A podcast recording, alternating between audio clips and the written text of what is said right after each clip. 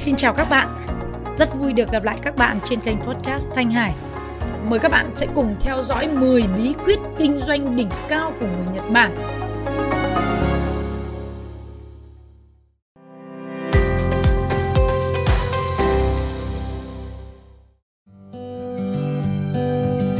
Thứ sáu, học hỏi từ người đi trước.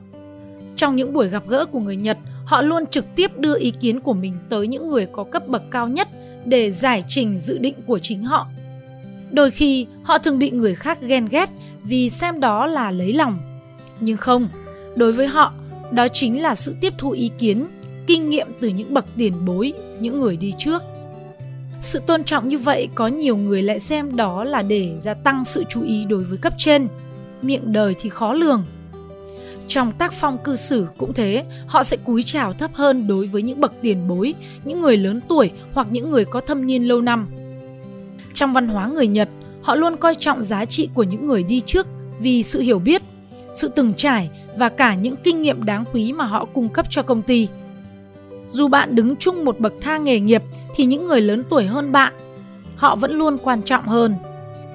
Nếu như bạn không bằng lòng với người quản lý liệu bạn có nên thẳng thắn góp ý với ông ấy hay không? Hãy thẳng thắn góp ý ý kiến cá nhân của bạn, đừng bao giờ đòi hỏi hay suy nghĩ đến quyền thế của ông ấy trước đám đông. Hiểu biết sẽ giúp con người ta tiến đến những bậc cao hơn bởi những kỹ năng và những kinh nghiệm mà chúng ta tích lũy được.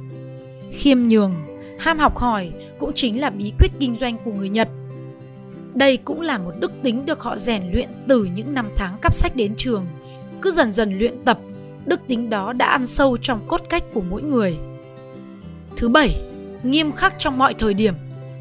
Một khuôn mặt nghiêm khắc, nghiêm túc trong mọi hoàn cảnh chính là điểm luôn có trên khuôn mặt của những công dân Nhật Bản. Ngoại trừ những dịp làm cho người Nhật có thể thả sức cười thì những nhân viên Nhật Bản thường không diễn tả cảm xúc vui đùa trên khuôn mặt của bản thân mình.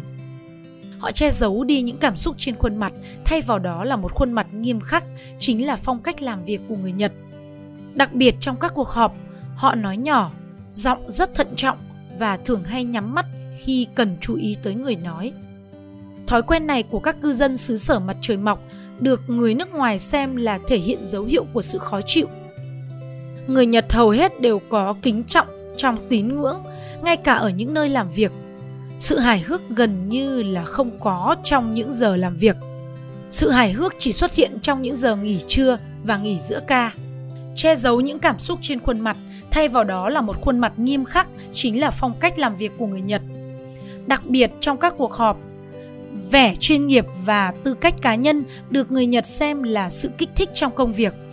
Vì thế, sự lặng thinh cũng sẽ tăng sự lặng thinh. Vì thế, sự im lặng cũng sẽ tăng sức sản xuất trong doanh nghiệp. Đôi khi ta thấy những bí quyết kinh doanh của người Nhật thật là điên rồ, chẳng đúng với những định kiến xã hội thế nhưng nó lại là những điều rất đặc biệt tạo nên một phong cách sống và làm việc của nước Nhật ngày hôm nay.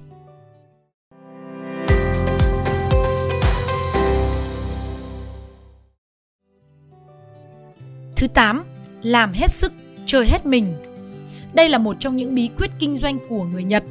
Sau những ngày làm việc căng thẳng và đầy mệt mỏi, những nhà kinh doanh Nhật Bản sẵn sàng xả hơi cho mình nơi những quán bar, club hoàn toàn trái ngược với tính cách cứng nhắc, nghiêm trang, nghi lễ nơi công sở.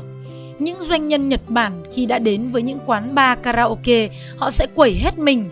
Một sở thích được ưa chuộng là đến các quán bar karaoke, nơi mọi người có thể thả sức hát đến tận nửa đêm, thậm chí khi họ không thể hát được nữa. Có thể nói, đây là những nơi họ có thể sống thật với chính mình. Bí quyết kinh doanh của người Nhật không chỉ bắt nguồn từ cách sống, cách làm việc mà nó còn từ cách ăn chơi của họ. Không nhất thiết cứ phải làm chăm chỉ làm việc, quên đi cuộc sống của bản thân mình. Thứ 9, luôn xem trọng những mối quan hệ. Người Nhật đặt mối quan hệ lên hàng đầu. Nó thường đề cập đến đầu tiên trong mỗi mối quan hệ mới. Đặc điểm chung của các nhà kinh doanh Nhật Bản là khả năng thích ứng cao trong mọi tình huống dù có căng thẳng và vô cùng quan trọng như trong các cuộc đàm phán hay trong những cuộc đàm thoại đơn giản giữa các đồng nghiệp với nhau. Khả năng diễn thuyết mang lại cho họ một nét đặc biệt. cách diễn thuyết của họ tạo nên một cảm giác dễ chịu và gây thiện cảm cho đối phương. Nhờ đó, thành công để giành được hợp đồng cũng rất cao. Làm quen giao tiếp với những người có thân thế, địa vị là khía cạnh mà người Nhật luôn quan tâm để có nhiều thêm cơ hội trong những phi vụ làm ăn. Họ hoàn thành bài phát biểu đầy tính thuyết phục. Nó mang lại sự tin cậy, khả năng thành công với những hợp đồng mà họ đã ký. Ngay cả sau khi hợp đồng được hoàn thành thì họ vẫn luôn tôn trọng đối tác của mình. Thứ 10. Xem trọng danh thiếp. Trong mỗi cuộc gặp gỡ, việc đầu tiên để bắt đầu cuộc trò chuyện là trao đổi danh thiếp lẫn nhau. Trong lễ nghi Nhật Bản, người ta gọi đó là Meishi Kokan. Khi nhận được danh thiếp, người kinh doanh sẽ đón nhận nó bằng hai tay và đọc nó một cách cẩn thận. Sau khi đã xem qua một lượt, họ cất danh thiếp trong một chiếc hộp đặt trên bàn làm việc. Doanh nhân không bao giờ đút danh thiếp vào túi vì đó được xem là thiếu tôn trọng với người khác. Việc trao đổi doanh thiếp cũng là một cách chúng ta biểu lộ sự tôn trọng đối với đối tác.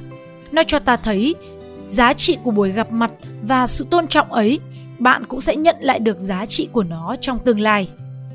Nếu bạn ở Bắc Mỹ thì việc làm đó cảm thấy bạn thật là ngốc nghếch, thậm chí là sẽ bị chế nhạo. Tuy nhiên, khi bạn nhận được doanh thiếp của đối phương, tức là bạn đã có nhiều thông tin quan trọng từ nó. Nếu bạn thấy cần thiết thì chắc chắn bạn sẽ cẩn thận cất nó ở một nơi thường thấy. Còn nếu không chắc hẳn bạn sẽ quăng nó vào một góc nào đó trong cặp và đóng cái cặp đánh xoẹt. Nó được xem là sự thô lỗ. Đối với người Việt Nam, ta hay gọi đó là sự phô trương thân thế bằng cách tự nhận với những nhân vật nổi tiếng. Nhưng đối với người Nhật, đó chính là sự tinh ý và hiểu biết. Nếu bạn không muốn bị gọi là người khoác lác, nhưng đó lại là một điều quan trọng và vô cùng cần thiết khi chúng ta ở trong một tổ chức. Một doanh nhân giỏi là người biết xây dựng cầu nối ở mọi nơi, từ đó bạn cũng phải nâng cao giá trị bản thân mình lên.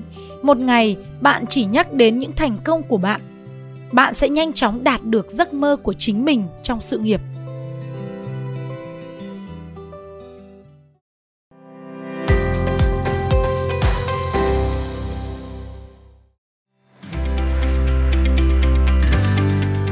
hy vọng là những cái bí quyết kinh doanh của người Nhật sẽ mang đến cho chúng ta những cái trải nghiệm rất là quý giá để giúp cho công việc và cuộc sống của tất cả các bạn sẽ thay đổi tốt lên mỗi ngày.